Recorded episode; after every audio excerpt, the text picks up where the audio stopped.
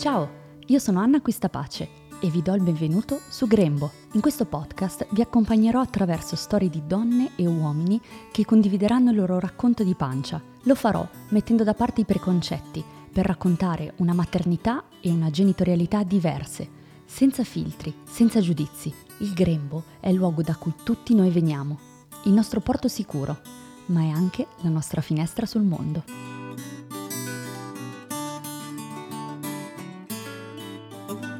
Una piccola premessa prima di iniziare. Ci tengo molto che questo podcast arrivi senza ferire o urtare la sensibilità di chi ascolta. I temi che trattiamo sono talvolta sensibili e le storie che gli ospiti decidono di condividere sono il frutto di scelte e cammini personali. Vi invito quindi ad accogliere con gentilezza le storie di chi si racconta al microfono di Grembo, senza giudizio. Buon ascolto!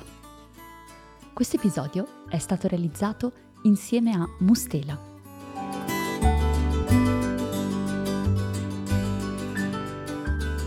gioco è il lavoro del bambino. Questo è uno dei mantra di Maria Montessori, che in questo episodio la sentirete chiamata in causa come Zia Mary. A darle questo titolo è Anna, non la sottoscritta, ma Anna, meglio conosciuta su Instagram come Zenos.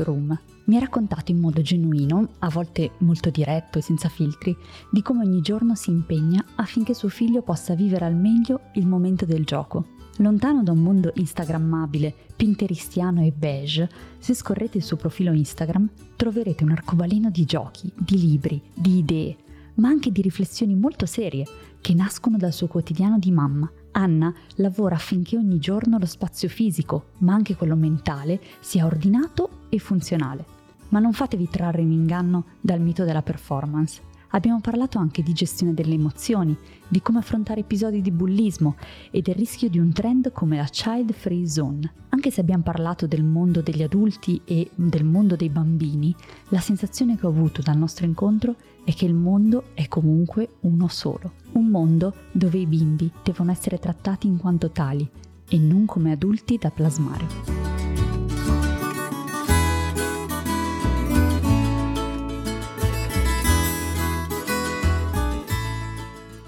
Ciao Anna. Ciao Anna. Che bello, benvenuta.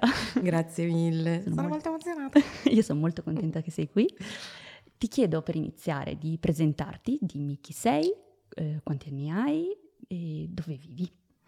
Allora, intanto grazie per avermi invitata.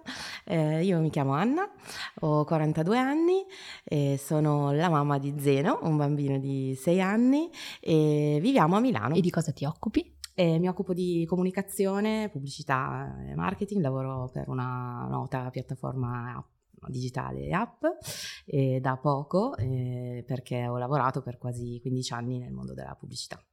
Ok. E, ehm, sui social quindi sei conosciuta come Zeno su Room. Esatto. E sulla pagina di Zeno, Zeno eh, non ti mostri.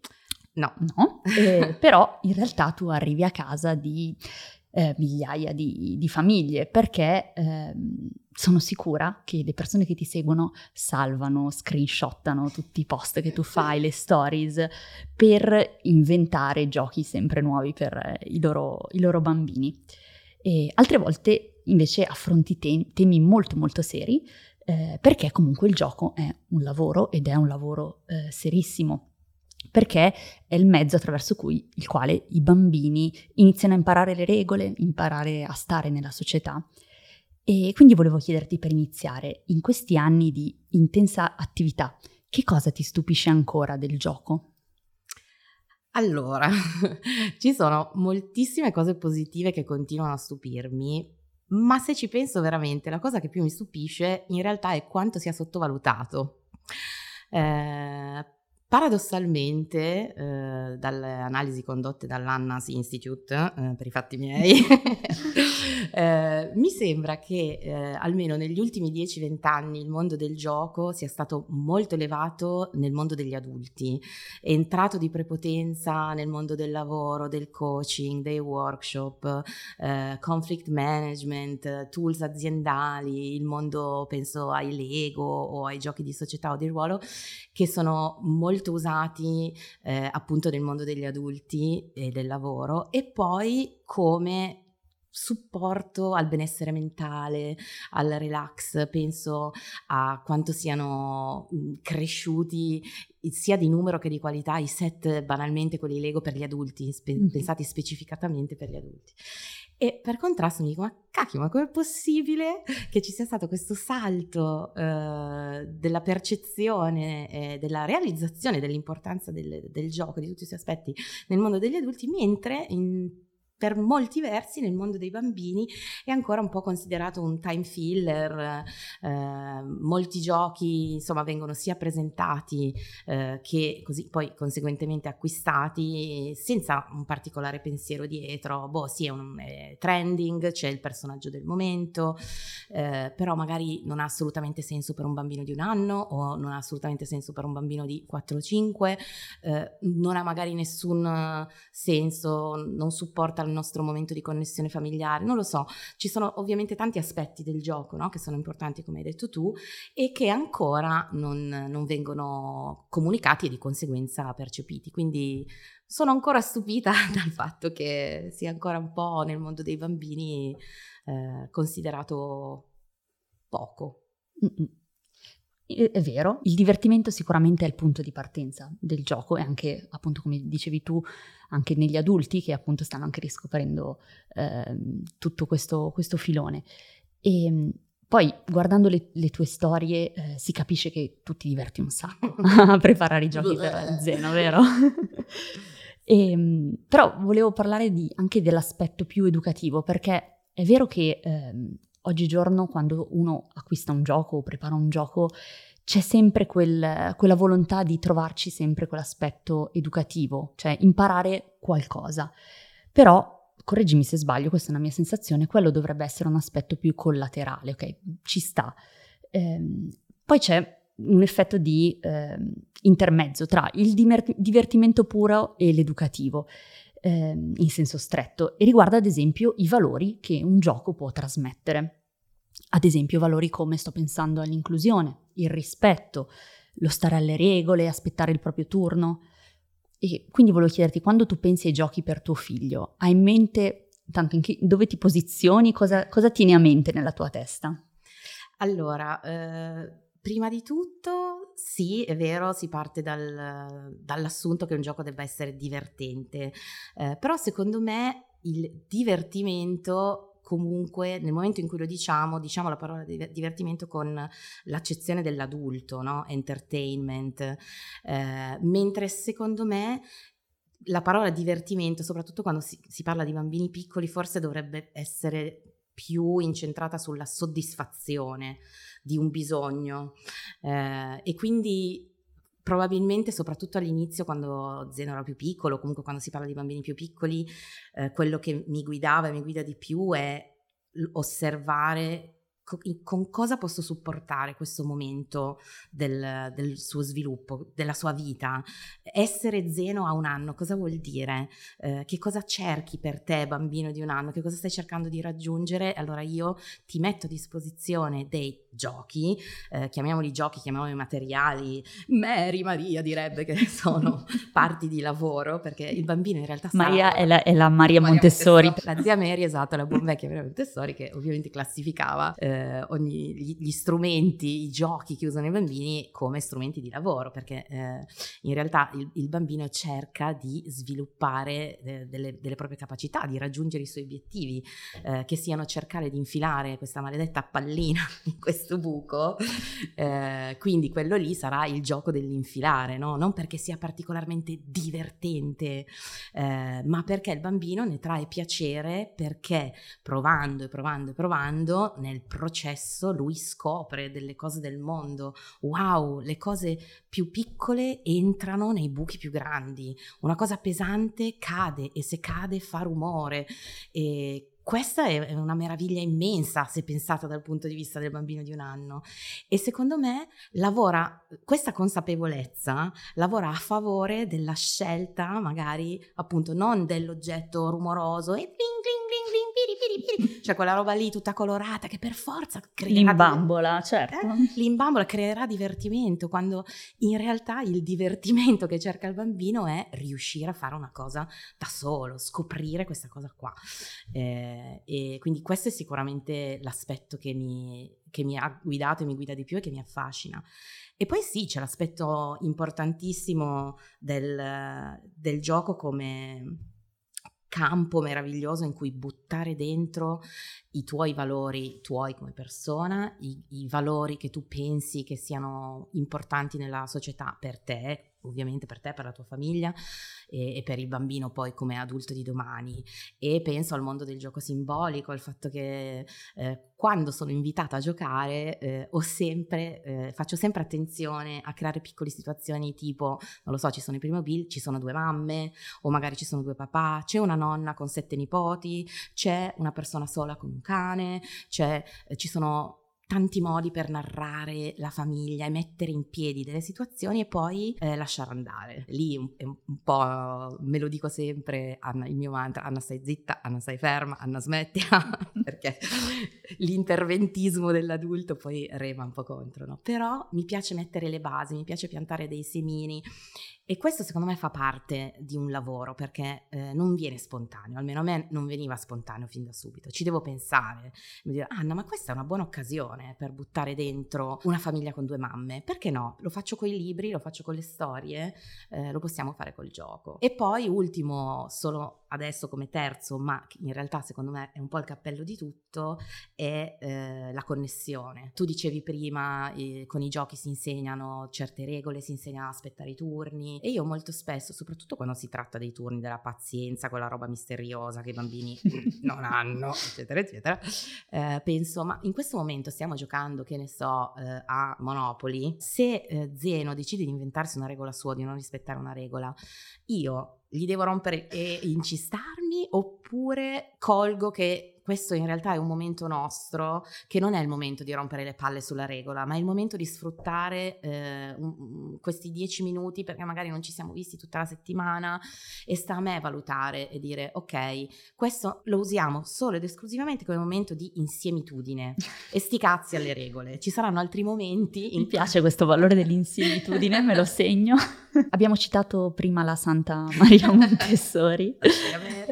Non, fa- non, faremo un focus solo su di lei perché è veramente... Non vogliamo spaccare le palle a nessuno. No, però effettivamente uno degli aspetti che volevo trattare che riguarda l'ambiente era un tema, un tema, a lei molto caro, cioè nella mh, pedagogia montessoriana il tema dell'ambiente è fondamentale perché gli adulti sono quelli che hanno il compito di allestire, di preparare con cura lo spazio eh, che i bambini vivono su misura, eh, di modo che il bambino possa eh, muoversi in modo libero e autonomo. E quindi volevo chiederti, visto che so che segui un po' eh, questa pedagogia, quanto è importante questo ambiente fisico ma anche quello mentale? Eh, importantissimo. Eh, questo è proprio uno dei mantra della zia Mary che ho interiorizzato di più e, e ne ho visti i benefici fin, fin da subito. Eh, però eh, devo fare un, un, un, disclaimer perché secondo me siamo bombardati da questi ambienti pinterestiani, mm. Eh, instagrammabilissimi, tutti belli beggiolini, puliti. un... saluto alla Normalize Normal Homes che abbiamo incontrato in primo episodio perché esatto. il beige so che le sta molto a cuore. Esatto, il mondo beige che cita sempre Gaia, esatto, ci crea eh, un'ansia costante come se preparare l'ambiente volesse dire farlo instagrammabile, no? Deve essere tutto abbinato in sti cazzo di toni del beige, se c'è un colore, poi eh, nel mio film, mio figlio è tutto un'arcobalenata unica, ordinata ma arcobalenata. Esatto.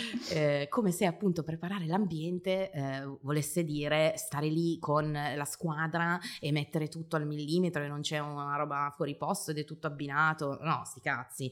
Ci sono secondo, tantissime azioni che, che facciamo distinto che sono assolutamente la preparazione dell'ambiente. Basti pensare a quando semplicemente mettiamo uno sgabello perché il bambino possa arrivare al lavandino. Quella fa parte della preparazione all'ambiente, rendere accessibile l'ambiente. Non vuol dire che mi sono costruita il microcesso eh, come la mamma australiana con 30.000 euro, tutto in miniatura, tutto a misura di... Eh, sì, chi lo può fare ben venga. Eh, io 20.000 euro per il microcesso non ce li ho e quindi ho fatto... Lo sgabello, che va benissimo. Sgabello.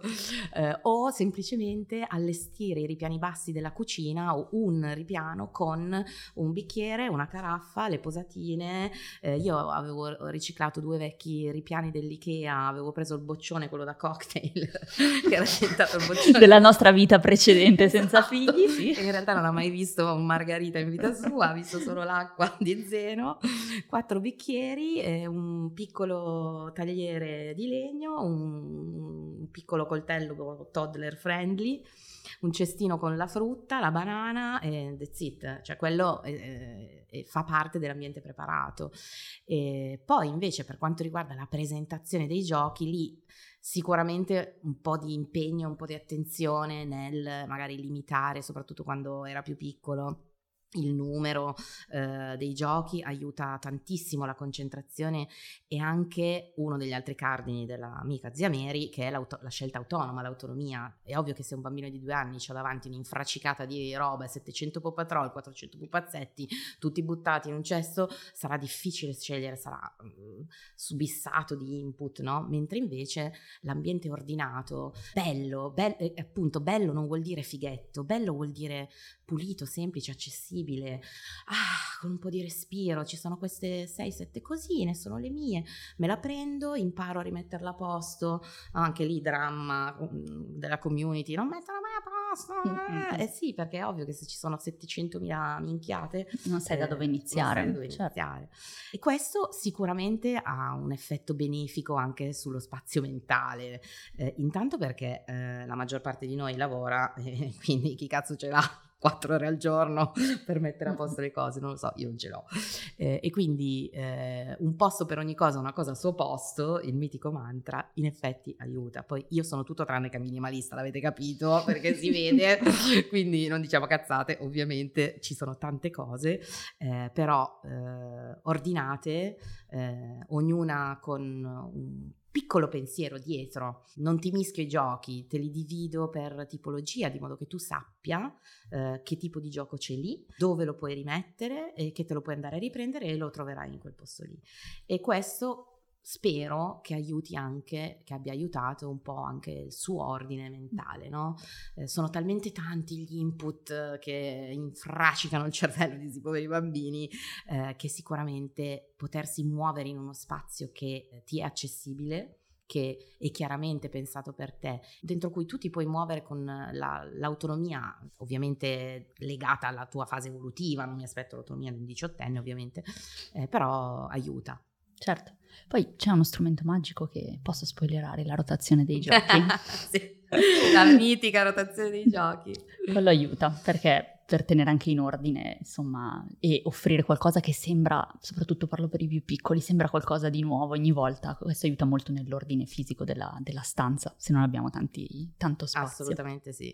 Il potere magico eh, del, tra l'altro, ripresentare un oggetto dopo magari due o tre mesi che sembra nuovo, questo ovviamente non mi ha mai frenato dal comprarne di nuovo, ma eh, comunque sì, aiuta tantissimo. E, eh, è, una, è una pratica che anche questa secondo me a, a, causa di Pinterest e magari Instagram può causare un po' di ansia, tipo Dio e non ho tempo e quando la faccio cosa metto. In realtà per i bambini piccoli basta veramente poco perché se pensi che hai fuori 6-7 cose, eh, due, a due cambi di posto perché molto spesso non sono semplicemente calcolate perché il bambino non le vede perché è concentrato su altro, due o tre cose le cambi, tolgo il puzzle, metto i cubetti, tolgo i Paw Patrol, metto un'altra roba che piace a lui e in realtà è finita, quindi è anche abbastanza approcciabile. Esatto.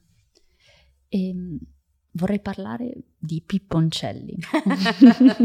Adesso spe- spieghiamo cosa significa. Insomma, mh, mm, vorrei parlare di pregiudizi, Anna, perché eh, appunto su Instagram eh, a volte mh, mm, approfondisci queste tematiche in stile TED Talk e, e, uno dei temi che, che mi sta a cuore, che ti volevo chiedere un approfondimento, è il tema del bravo, ovvero ti sforzi mh, mm, ogni giorno di non usarlo troppo perché le mamme spesso tendono a dire bravo, bravo per ogni cosa, eh, perché siamo molto orgogliose della torre gigante fatta con i magneti che rimane in piedi, però a volte dobbiamo un po' trattenerci dal dirlo e sembra una cosa apparentemente futile, che non serve a granché, ma in realtà un grande, può essere un gran, una grande occasione per eh, un insegnamento di quello che sarà poi la vita da adulti.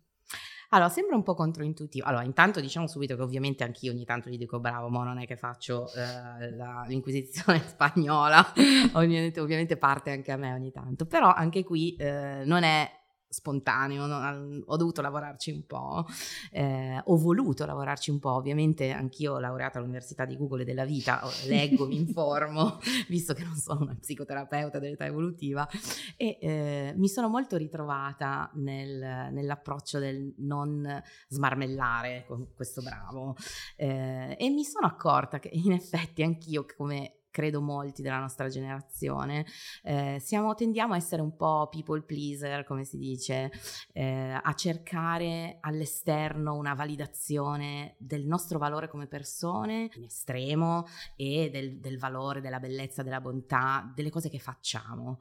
E quindi in realtà eh, lavorare sul processo, che poi anche questo è uno delle, degli aspetti del mondo Montessori di cui mi sono molto innamorata, va in questa direzione, ovvero non è tanto il risultato quello che conta, è il processo, è quello che tu ci metti di tuo nel farlo, le tue idee, eh, gli errori che, che, ne sono venuti fuori, l'impegno che ci hai messo eh, e questo, tutto questo deve venire da te ma io te lo devo insegnare perché di, di, sua natura il bambino cerca l'approvazione dell'adulto, ovviamente, quindi la cosa, la, il feedback più veloce, eh, la cosa più facile che ci sembra serva a supportare no, il suo entusiasmo, la sua soddisfazione è dire bravo, bravo, mi è piaciuto, mi è piaciuto. Ma chi cazzo se ne frega se piace a me? Deve piacere a te, ma te lo devo devo nutrire no? questa consapevolezza. Quindi eh, all'inizio anche lì c'è cioè, eh, eh, perifrasi tipo mm, mi è piaciuto molto il tuo approccio a questo progetto, mi mordo la lingua e dico invece no, no, mi verrebbe di dire bravo e poi... Mm. E diciamo che la soluzione più veloce è la domanda. Ma come ti è venuta questa idea? Quindi quando non mi viene eh, un commento specifico sul suo, su quello che ha fatto che mi vuole far vedere, chiedo e dico, ah, ma come mai questa cosa qua? E di pancia almeno stimolo un pensiero suo su come fa? Ah, cazzo, bella domanda, mamma, grazie, grazie per avermelo chiesto.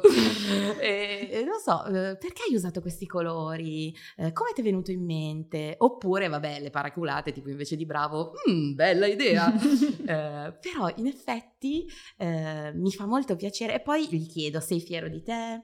E, e, e, poi attendo, lascio un po' di spazio, sempre la cosa più difficile per me ovviamente. E mi fa molto piacere perché lui ha cominciato a dire sono molto fiero di me. Non sempre, che è anche una cosa buona secondo me, perché vuol dire che ogni tanto ci, ci pensa e dice, ma oh, magari hai fatto una strunzata, invece, invece sono effettivamente fiero di me.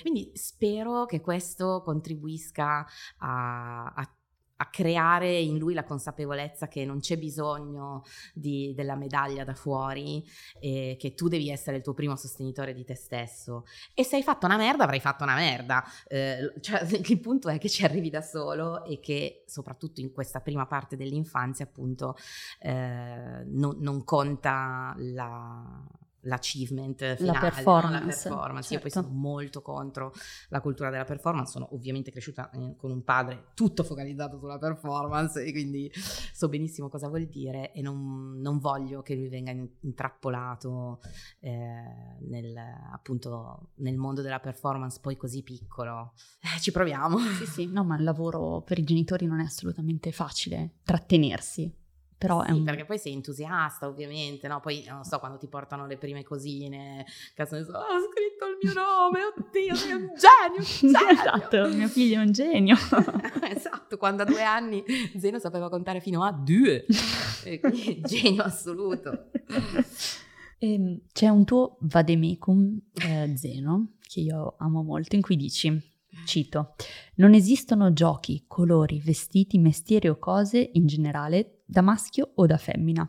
Il rosa è per chi piace il rosa, idem per i trattori, bambole, smalto o spaghetti alle vongole. E nella realtà eh, penso che sia capitato spesso di assistere o di subire anche dei commenti infelici da parte di bambini o anche di adulti. Eh? E, ad esempio, raccontavi che tempo fa un bambino ha fatto un commento a Zeno circa la sua molletta che aveva nei capelli. E ti va di raccontarmi questo episodio, soprattutto per capire come ha reagito Zeno di fronte a questo commento? Allora, ovviamente per chi non ci conosce, Zeno ha i capelli lunghi, eh, gli piacciono moltissimo. Piacciono molto anche a me, anche se non vuol dire un cazzo, perché quando se li vorrà tagliare io morirò dentro, ma non dovrò dire niente. Però lui, a, lui, a lui piacciono tantissimo e eh, siamo un po' baracconi e quindi abbiamo un sacco di mollette, gli piacciono le mollette. E, vabbè, oltre al lato pratico che ovviamente gli tengono il ciuffo, che se no gli romperebbe eh, le palle. Quindi lui è, ha sempre praticamente, da quando fino a due anni non li ha avuti, dopodiché pff, sono esplosi.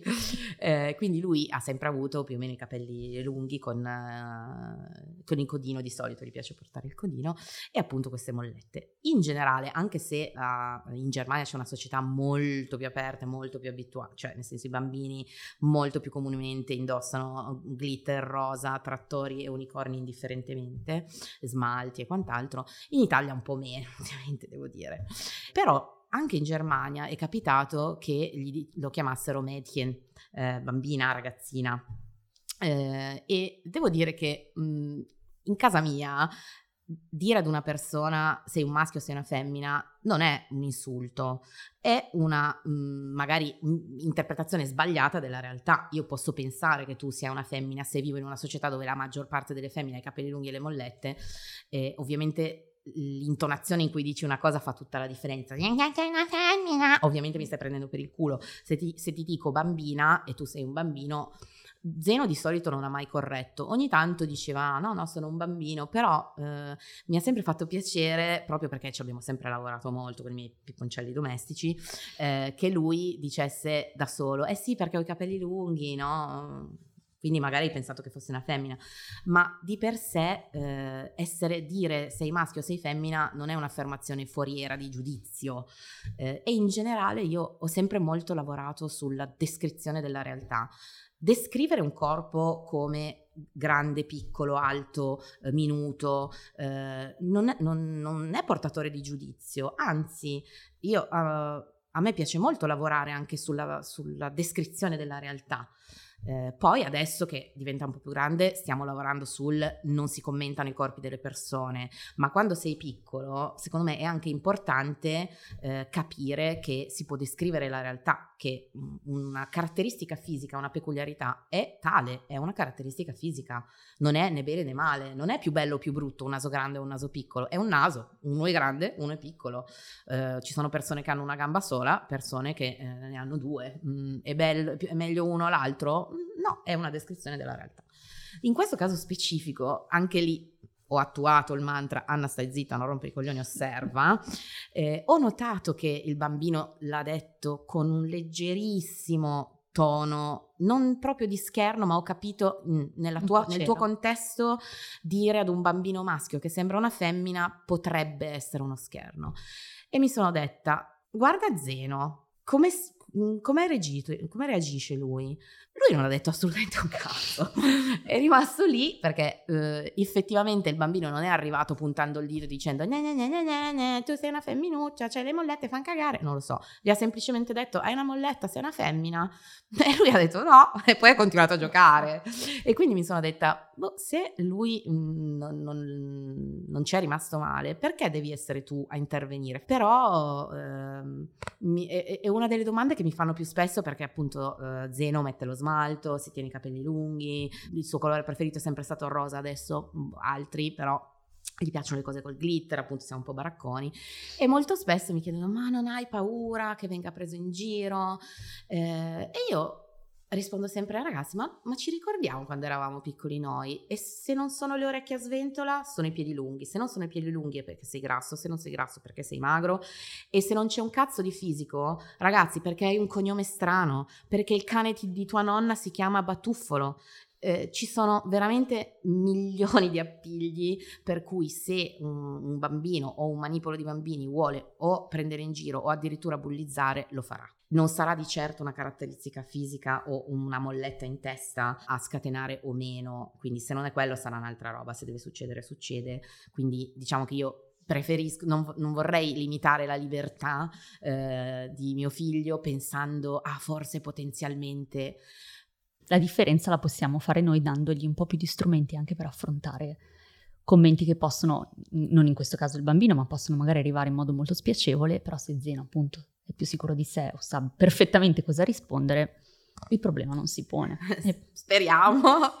e poi vabbè, penso che nessuno voglia vedere il proprio figlio in lacrime. Eh, io personalmente ho sia subito che purtroppo attuato eh, scherni, quindi conosco tutti i due lati della medaglia e adesso con l'occhio d'adulto se penso a scherni che mm, mi sono sembrati assolutamente innocenti e dicono eh, cazzo certo che però eh, forse così innocenti non erano appunto sia quando li ho subiti sia quando magari li ho fatti dico ok mm, non vorrei mai che Zeno si sentisse come mi sono sentita io ma eh, se la vi quindi visto che invece lo so che si può mettere in conto che possa succedere, forse preferisco dargli la possibilità di essere se stesso, e, ma soprattutto di conoscere quali sono le cose che piacciono a Zeno. Chi cazzo sono io Zeno? A me piace questa roba qui, sono in grado di affermarlo al mondo? Sì, no, poi se, se, capiterà che invece verrò particolarmente ferito, la mamma ci sarà. Infatti volevo parlare poi di emozioni mm. con te, che è un altro tema, tema grosso, perché eh, esistono degli studi che dicono che i bambini dei genitori che sanno riflettere sulle proprie emozioni e le considerano quindi come degli aspetti importanti del proprio vissuto, imparano più facilmente a gestirle queste, queste emozioni e poi a tenere in considerazione quelle degli altri. E abbiamo detto più volte che il periodo dell'infanzia è un periodo che è una palestra di vita per quella che sarà la vita da adulti di domani, è un momento in cui possiamo allenare il rispetto però sappiamo che non è sempre stato così. Pensiamo soltanto alla nostra generazione e eh, una generazione fa in cui ci dicevano ma cosa ti arrabbi a fare? Mm, non, non, serve oppure non piangere, se, sembri una femminuccia. Così ci mescoliamo anche un po' di maschilismo, di macismo. Sempre bene. esatto. E quindi, visto che c'è questo salto generazionale, volevo chiederti come gestisci tu questo tema, in particolare rispetto alle vecchie generazioni, quindi anche nonni o insomma altre gen- vecchie generazioni con cui abbiamo a che fare, e, e poi nei confronti quindi delle pressioni sociali che sono dure a morire. Eh, questo è un tema caldissimo, eh, soprattutto penso quando si parla dell'educazione dei figli maschi, eh, ma in Italia diciamo, no? in, Gen- in, Germania mh, mm, mm, c'è meno questa divisione bambini-bambine, eh, ma secondo me in Italia c'è ancora molto eh, la, l'approccio macio, il bambino maschio non deve giocare con la cucinetta, mi arrivano messaggi di mamme disperate perché il compagno poi sono tutte quelle cose che scopri dopo che sono nati figli ovviamente, no? Eh, assolutamente, ma come la cucinetta per Paolino non sia mai solo martello pneumatico, le mazze ferrate, eh, no bambole, oddio non sia mai che un bambino venga visto con una bambola e poi ovviamente l'espressione delle emozioni, insomma un bambino che piange, ma poi in generale, eh, questo in realtà secondo me anche per le bambine, il vecchio classicone, ma come sei brutto, come sei brutta quando piangi, se piange arriva al lupo, tutte quelle cazzate lì, no? Con cui forse un po' siamo cresciuti eh, anche noi. Eh, sì, io lavoro tanto sulle emozioni con Zeno eh, per eh, normalizzarle tutte. Eh, anche qui eh, io psicoterapeuta presso me stessa leggo, leggo, sempre letto, mi informo e mm, il convalidare tutte le emozioni eh, è, è, sicuramente la, la, sfida più grande, penso, per noi, perché con noi forse non l'ha, non l'ha fatto nessuno. Eh, diciamo che senza arrivare agli estremi di chi è cresciuto con il stai zitto, non rompere i coglioni, sei un bambino quindi devi stare lì in un angolo, eh, il vecchio classico, il vecchio adagio del non piangere, eh, ma cosa ti arrabbi a fare, eh, penso che l'abbiamo vissuto tutti. Eh, in realtà leggere e scoprire che beh, è, un po' la scoperta dell'acqua calda, no? perché se, se, tu lo pensi da adulto, se una persona, se tu stai male perché ti sei schiacciato il ditone nella porta e arriva uno che ti dice ma che cazzo piangi, ti sei solo schiacciato il dito nella porta. È ben diverso da una, sentirsi dire, cazzo, mi spiace, deve fare un male cane. Eh, minchia, sì, oh, ah, qualcuno, qualcuno che mi capisce. Sarà anche una stronzata che dura 5 minuti, ma qualcuno che mi capisce. E questa è la chiave. il bambino vuole essere capito. Se un bambino di due anni piange eh, un quarto d'ora perché gli è caduto il gelato, è perché quello in quel momento è il suo dramma più grande era, era, la cosa che voleva di più. Cioè tu hai passato dieci anni a lavorare per comprarti il Rolex in via della Spiga, lo prendi, esci e ti tirano sotto e te lo schiacciano sotto le ruote di un Cayenne. Porco due! Ho messo dieci anni a comprarmi questo Rolex. È un po' così con la spiega, ovviamente che un bambino di due anni non c'ha manco la corteccia frontale eh, sviluppata, quindi eh, la, la spiega scientifica che non c'era prima ci dovrebbe aiutare. Se io penso che il cervello di questa persona non, ha, non è ancora sviluppato nel momento di disperazione, eh, e, e, ce lo dice la scienza perché ci sono le scansioni dei cervelli, ci sono anni e anni di studi su migliaia di bambini, quindi finalmente lo sappiamo, non, non è attivata la parte di cervello del raziocinio. Eh, quindi ovviamente c'è anche tutta la spiega scientifica, ma il sapere che tu puoi tranquillamente dire anche solo stare zitto è, una, è un rispetto di, di, quella che è l'emozione no, del bambino, invece di tapparla e di dire no. Ma perché no? Magari non va bene, cioè magari non va bene che tu mi abbia tirato un calcio e, e ci lavoreremo, anche se a due anni sappiamo che eh, succederà ed è abbastanza normale, ma, ma ci lavoriamo. Quello non andrà bene e te lo spiegherò. Ma va bene essere incazzati, va bene piangere, va bene essere tristi, perché lo siamo anche noi adulti. E questo tipo di consapevolezza, di sicurezza, spero ovviamente, anche se sappiamo che ce lo dice la scienza, ma io nello specifico per mio figlio, spero che aiuti a, Zeno a diventare un adulto in grado di provare empatia, in grado di capire cosa sta provando lui e in grado di dirlo. E soprattutto non sono legate a, a, quello che è il tuo genere. Non è che il pianto vada bene per le bambine e i pugni vadano, di rabbia vadano bene per i bambini. E c'è tanto, tanto lavoro da fare in questo senso. Io mi sono anche scornata molto con mia mamma, mi sono scontrata tantissimo perché poi c'è anche tutto l'aspetto legato al l'adulto va rispettato in quanto adulto. Quindi se tu mi urli addosso, mi stai mancando di rispetto.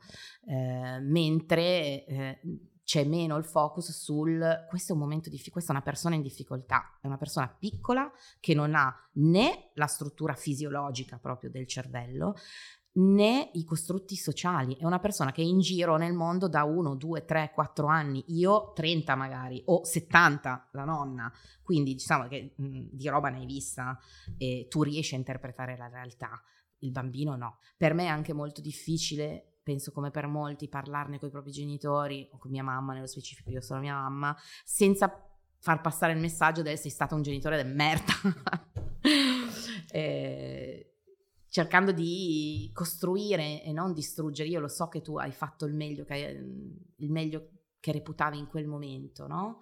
Eh, però io lo vedo, ci sono dei momenti in cui comunque parte, esplode la vena nell'occhio perché è comunque difficile eh, non sentirsi sopraffatti è difficile per noi genitori, cioè pensiamo a delle crisi. Zeno, come tanti altri bambini, ha avuto crisi di 30 minuti, 40, sono lunghi ragazzi, eh? lo sappiamo, 40 minuti di urla, ne esci col cervello liquefatto. Mm-mm e quindi è, è, è dura. Eh, non ce lo dicono abbastanza, mm, ne parlavamo prima, eh, non ci avvertono abbastanza sul fatto che eh, ne usciremo devastati, che non è per un cazzo facile, perché è molto più semplice dire stai zitto, non, non piangere, non rompere i coglioni. No, te lo dico urlando, ti spavento, tu ti immobilizzi e l'abbiamo chiusa lì. Esatto. Però sappiamo che è una soluzione a breve termine e potremmo aprire un capitolo anche su questo. Però mi attacco a, questa, a questo esempio che facevi delle urla che durano 30 minuti per eh, scoperchiare un altro temone eh, che va molto di moda in questo periodo, che sono le child free zone. Ovvero, eh, purtroppo, scusate, qui ci sto mettendo il giudizio, ho promesso di non dare giudizi, ma questo proprio non riesco a trattenerlo, eh, si stanno diffondendo eh, questi luoghi, ristoranti, piuttosto che altri luoghi di vario tipo, anche in Italia, eh, in cui i bambini non sono invitati, eh, vuoi perché il mondo degli adulti vuole prendersi degli spazi, dei momenti di tranquillità. E, ehm, e quindi eh, in Italia siamo agli, agli inizi di questa tendenza. Eh, quali sono secondo te i rischi eh, del diffondersi di una mentalità del genere, ovvero di separare mondo degli adulti e mondo dei bambini? Allora, sono molto combattuta eh, perché, allora, da un lato penso che tutti, anche appunto i genitori, abbiano diritto a poter stare senza i bambini, eh, ma così anche come senza tante altre cose. In, nell'ottica generale di una società in cui c'è tutto per tutti, ovviamente trovo molto brutto che ci sia l'esigenza di ghettizzare certi bisogni. E lì il naming fa la differenza, no? Perché se un posto è adult friendly, dove dentro ci sono eh, le signorine e i signorini che fanno i balletti, oppure si può fumare dappertutto, oppure c'è la musica molto forte, ma che non è stata fatta contro una categoria o contro, semplicemente sono state messe dentro delle caratteristiche in questo locale che, sarà, che parleranno di più al mondo degli adulti rispetto al mondo dei bambini. E lì c'entra anche il, il, modo in cui tu lo comunichi, no? Non ho bisogno di dire, eh, ah, tu, i, i, bassi non sono benvenuti, gli alti non sono benvenuti, i bambini non sono benvenuti, no? Che poi fanno sempre paragoni ai cani e ai bambini per il disturbo, no? Eh, io no, non sono contro la caratterizzazione di un posto, così come ci sono i posti family friendly. A me, sinceramente, se voglio di passare una serata per i cazzi miei con le mie amiche, magari non vado alla pizzeria dove c'è il laboratorio creativo per i bambini, vado da un'altra parte.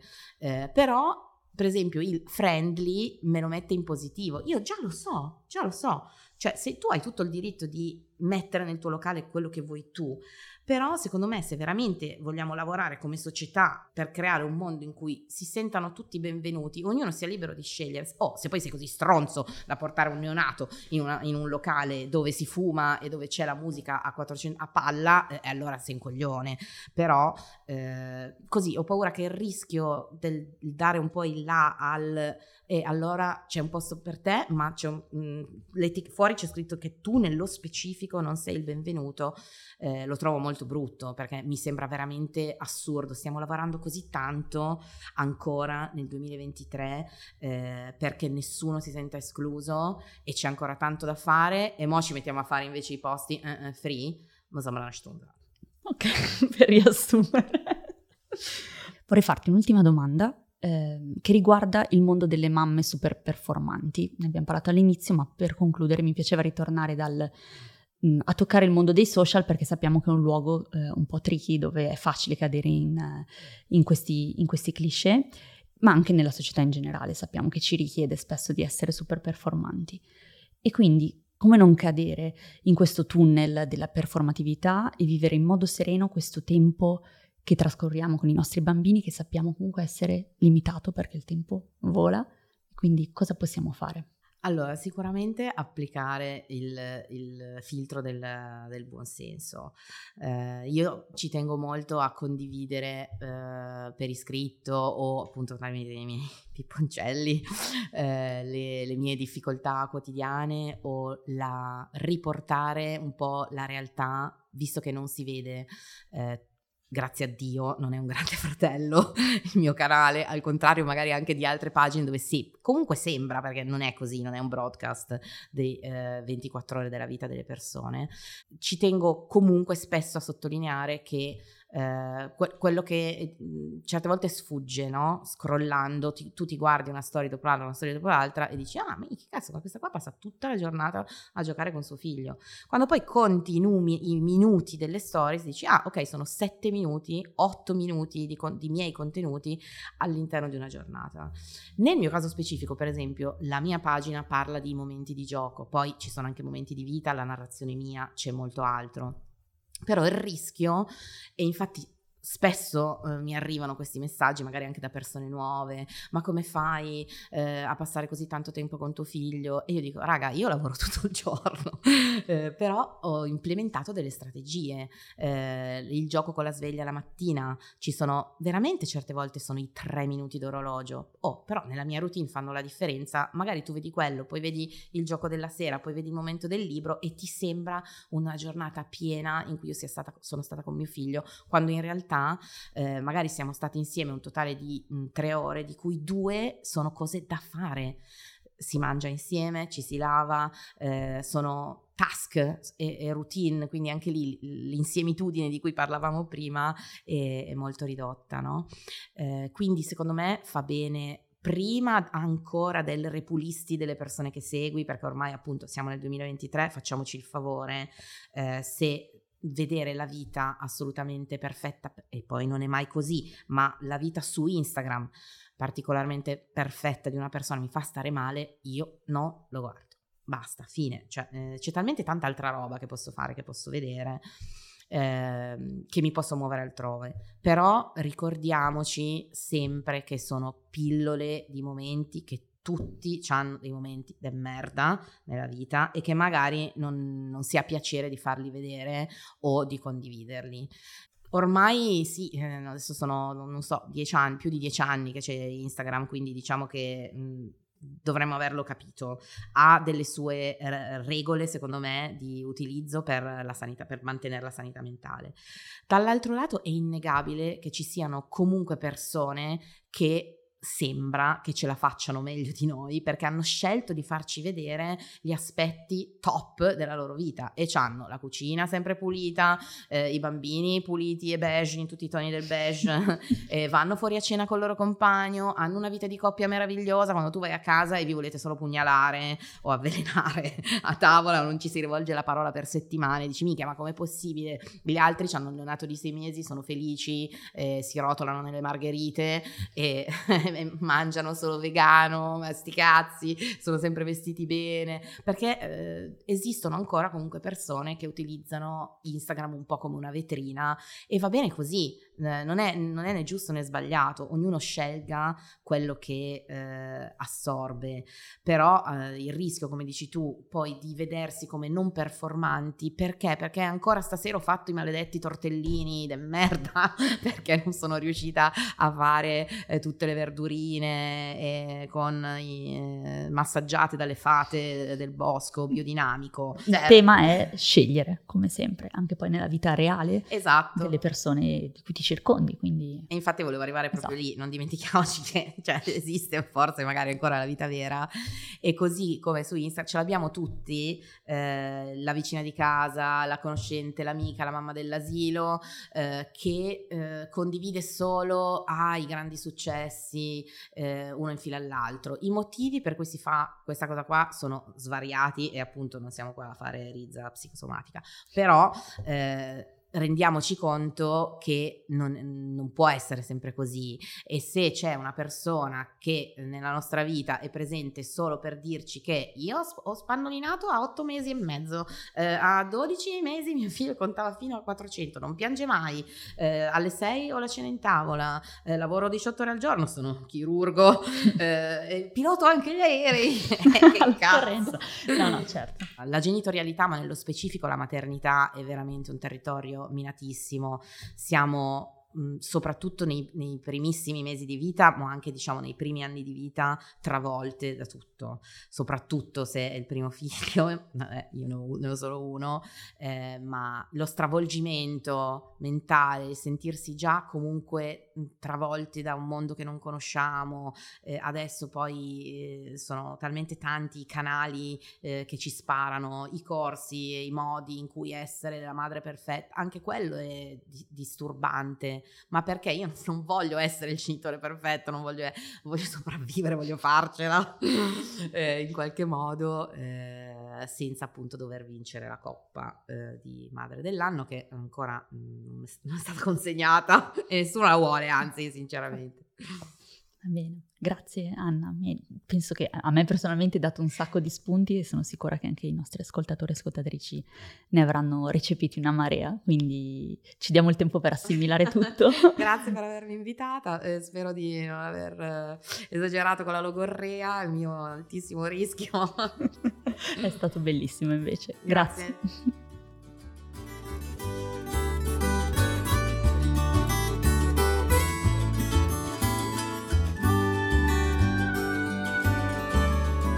Grembo, Racconti di Pancia è un podcast originale Luz di Anna Quistapace. Le musiche sono di Pablo Sepulveda Godoy. Il montaggio è di Agustina Arevalos.